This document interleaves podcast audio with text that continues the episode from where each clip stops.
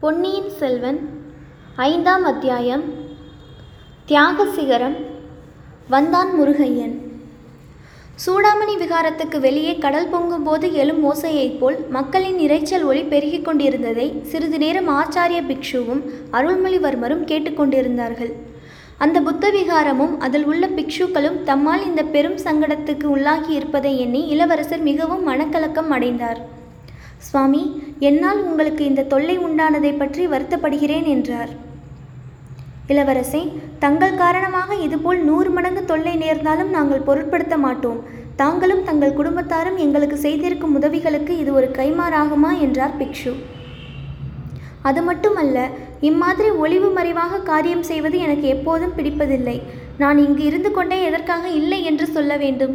சத்தியத்துக்கு விரோதமான இந்த காரியத்தில் தங்களையும் எதற்காக நான் உட்படுத்த வேண்டும்? தங்களுடைய பரிவான சிகிச்சையினால் எனக்கு உடம்பும் நன்றாக குணமாகிவிட்டது. இப்போதே வெளியேறி சென்று ஜனங்களிடம் நான் இன்னான் என்பதை தெரியப்படுத்திக் கொள்கிறேன். தாங்கள் எனக்கு அடைக்கலம் அளித்து சிகிச்சை செய்து என் உயிரையும் காப்பாற்றினீர்கள் என்பதை மக்களிடம் அறிவிக்கிறேன். இந்த சூடாமணி விகாரத்துக்கு என் காரணமாக எந்தவித அபகீர்த்தியும் ஏற்படக்கூடாது என்றார் இளவரசர். ஐயா இதில் சத்தியத்துக்கு விரோதமான காரியம் எதுவும் இல்லை தங்களுடைய எதிரிகள் தாங்கள் இருக்கும் இடத்தை கண்டுபிடிக்க முயல்கிறார்கள். இந்த நாகைப்பட்டினத்தில் அவர்கள் சென்ற இரண்டு நாளாக பரப்பியுள்ள வதந்தியிலிருந்தே அது நிச்சயமாகிறது. அப்படி இருக்க தாங்கள் இங்கே இருப்பதை தெரிவியாமல் வைத்திருப்பதில் தவறு என்ன? அரச குலத்தினர் இம்மாதிரி சில சமயம் மறைந்திருக்க வேண்டியது ராஜரீக தர்மத்துக்கு உகந்தது. பஞ்சபாண்டவர்கள் ஒரு வருஷம் அஞ்ஞாதவாசம் செய்யவில்லையா? அப்போது தர்மபுத்திரர் சத்தியத்துக்கு மாறாக நடந்தார் என்று சொல்ல முடியுமா? என்று பிக்ஷு கேட்டார். குருதேவரே தங்கள் அறிவுத்திறனும் விவாதத்திறனும் அபாரமானவை என்பதை அறிவேன். தங்களுடன் தர்க்கம் செய்து என்னால் வெல்ல முடியாது. ஆனாலும் ஒன்று சொல்லுகிறேன். பஞ்சபாண்டவர்கள் மறைந்திருக்க வேண்டியது அவர்கள் ஏற்றுக்கொண்ட சூழ் காரணமாக அவசியமாக இருந்தது. எனக்கு அப்படி அவசியம் ஒன்றும் இல்லை. என் விரோதிகளை பற்றி சொல்கிறீர்கள். எனக்கு அப்படிப்பட்ட விரோதிகள் யார்? எதற்காக என்னை அவர்கள் விரோதிக்க வேண்டும்? எனக்கோ ராஜ்யம் ஆளுவதில் சிறிதும் ஆசை இல்லை இதையெல்லாம் நான் வெளியிட்டு சொல்லி அப்படி யாராவது எனக்கு எதிரிகள் இருந்தாலும் அவர்களையும் சிநேகிதர்கள் ஆக்கிக் கொள்வேன். என்னால் உங்களுக்கு தொந்தரவும் இல்லாமற் போகும். மக்களும் நான் உயிரோடு இருப்பது அறிந்து ஏதேனும் திருப்தி அடைவதாய் இருந்தால் அடையட்டுமே. அதில் யாருக்கு என்ன நஷ்டம்? இளவரசே தாங்கள் சொல்லுவதெல்லாம் உண்மையே. தங்களுடைய நிலைமையில் நானும் அவ்விதமே எண்ணி நடந்து கொள்வேன். ஆனால் அதற்கு தடையாக நிற்பது தங்கள் திரு சகோதரி குந்தவை பிராட்டிக்கு நாங்கள் கொடுத்திருக்கும் வாக்குறுதிதான். பழையாறை இளைய பிராட்டியைப் போன்ற அறிவிற் சிறந்த மாதரசி சோழகுலத்தில் தோன்றியதில்லை என்று தாங்களே பலமுறை சொல்லியிருக்கிறீர்கள். வேறு எந்த ராஜகுலத்திலும் தோன்றியதில்லை என்பது என் கருத்து. அவர் தாம் செய்தி அனுப்பும் வரையில் தங்களை இங்கே வைத்து பாதுகாக்கும்படி சொல்லிவிட்டு சென்றார். முக்கியமான காரணமின்றி அவர் அவ்விதம் சொல்லியிருக்க மாட்டார். சுந்தர சோழ சக்கரவர்த்தியின் குடும்பத்துக்கு விரோதமாக சோழ நாட்டு சிற்றரசர்கள் பலர் சதி செய்வதாக நாடெல்லாம் பேச்சாக இருந்து வருகிறது. மற்றொரு பக்கத்தில் பாண்டிய நாட்டை சேர்ந்த சிலர் ரகசிய சதி வேலை செய்து வருவதாகவும் பேசிக்கொள்கிறார்கள் அந்த கூட்டத்தாருக்கு இந்த புத்த விகாரத்தில் உள்ள நாங்கள் உதவி செய்கிறோமோ என்று எண்ணித்தான் ஜனங்கள் ஆத்திரமடைந்து வாசலில் வந்து கூடியிருக்கிறார்கள். இந்த நிலைமையில் தாங்கள் வெளியேறி மக்களின் முன்னிலையில் தங்களை வெளிப்படுத்திக் கொள்வது உசிதமான காரியமா யோசியுங்கள். அதை காட்டிலும் தங்களை பாதுகாப்பும் முயற்சியில் எங்களுக்கெல்லாம் ஏதேனும் சங்கடம் நேர்ந்தால் நேரட்டுமே. அதற்கு நாங்கள் ஒரு நாளும் பின்வாங்கப் போவதில்லை. இவ்வாறு தலைமை பிக்ஷு சொல்லிக் கொண்டிருந்த போது இன்னொரு இளம் சந்நியாசி அங்கே பரபரப்புடன் வந்தார். சுவாமி நிலைமை மிஞ்சி போய்விட்டது. ஆயிரக்கணக்கான மக்கள் சூழ்ந்து நின்று இளவரசரை பார்க்க வேண்டும் என்று கூச்சலிடுகிறார்கள். இளவரசர் இங்கே இல்லை என்று நாங்கள் எவ்வளவு சொல்லியும் பயனில்லை. நாங்களே விகாரத்துக்குள் வந்து சோதித்து பார்க்க வேண்டும் என்று கூச்சலிடுகிறார்கள். அவர்களுக்கு நாம் ஏதாவது ஒரு வழி சொல்லாவிட்டால் பலாத்காரமாக உள்ளே புகுந்து விடுவார்கள் போலிருக்கிறது என்றார். அவர்களுக்கு நாம் என்ன வழி சொல்ல முடியும்? புத்த பகவான் அவர்களுடைய மனத்தை மாற்ற ஏதேனும் வழி கூறினால்தான் உண்டு என்றார் தலைமை பிக்ஷு. இளவரசர் அப்போது குருதேவரே எனக்கு ஒரு வழி தோன்றுகிறது. கருணை கூர்ந்து கேட்க வேண்டும்.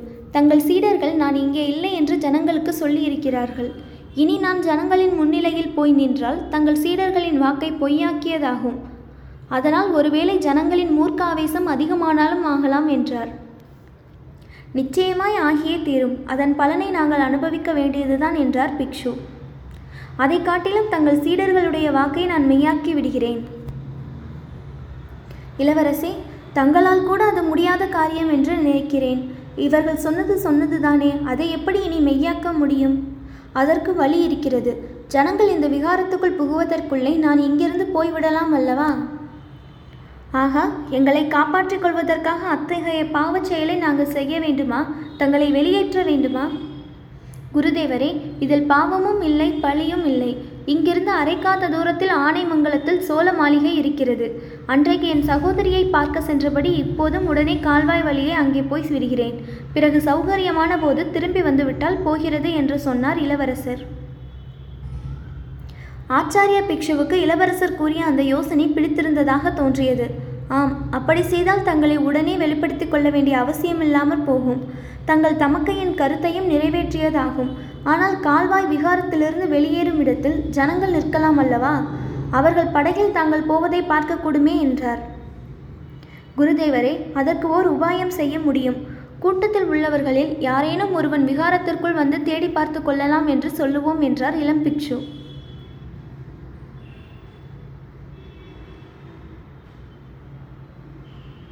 ஒருவன் வந்து பார்த்தால் போதாதா? அவன் வெளியிலே சென்று மற்றவர்களிடமும் சொல்ல மாட்டானா? என்றார் குரு.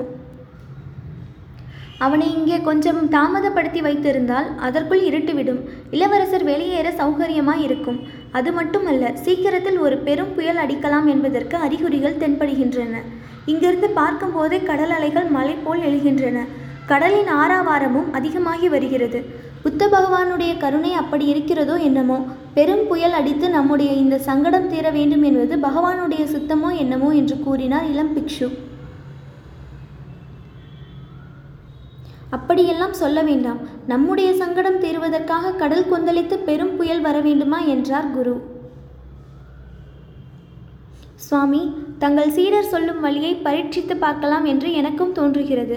உள்ளே ஒரு தனி மனிதன் மட்டும் வந்தால் ஒருவேளை அவனிடம் நான் பேசி அவன் மனத்தை மாற்றுவது சாத்தியமாகலாம் என்றார் இளவரசர். அந்த யோசனையும் என் மனத்தில் இருக்கிறது. இரண்டு தினங்களுக்கு முன்பு கோடிக்கரையிலிருந்து ஒரு படகோட்டியும் அவன் மனையாலும் விகாரத்தின் வாசலில் வந்து இளவரசரை பற்றி விசாரித்தார்கள். இளவரசர் இங்கேதான் இருக்க வேண்டும் என்று சொன்னார்கள். படகோட்டியின் மனையால் பெருங்கூச்சல் போட்டாள். ஆஹா அப்படிப்பட்ட படகோட்டி யார்? அவன் பெயர் என்னவென்று தெரியுமா? என்றார் இளவரசர். ஆம் தன் பெயர் முருகையன் என்று சொன்னான். கோடிக்கரை தியாக விடங்கர் மகன் என்று கூறினான். அவன் எனக்கு நன்கு தெரிந்தவன். என் விருப்பத்துக்கு விரோதமாக எதுவும் செய்ய மாட்டான். அவனை ஏன் என்னிடம் அழைத்து வரவில்லை? அவன் பொன்னாட்டியினால் தமது நம நமது ரகசியத்தை காப்பாற்ற முடியாது என்று எண்ணினோம். இப்போது அவனும் அவன் மனையாலும் மக்கள் கூட்டத்தில் இருக்கிறார்கள். பழம் நழுவி பாலில் விழுந்தது போல் ஆயிற்று. படகோட்டி முருகையனை மெதுவாக இங்கு அழைத்து வந்து விடுங்கள். நான் இட்ட கோட்டை அவன் தாண்டவே மாட்டான். இருட்டிய பிறகு திரும்பி வந்து அவனே என்னை படகில் ஏற்றி ஆனைமங்கலத்துக்கு சோழ மாளிகைக்கு அழைத்து போய்விடுவான் என்றார் இளவரசர்.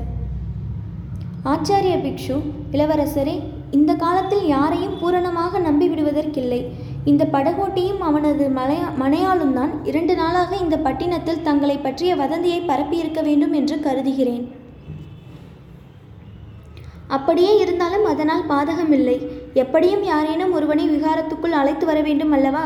அவன் கொஞ்சம் பொண்டாட்டி சொல்லுகிறபடி ஆடுகின்றவன்தான்.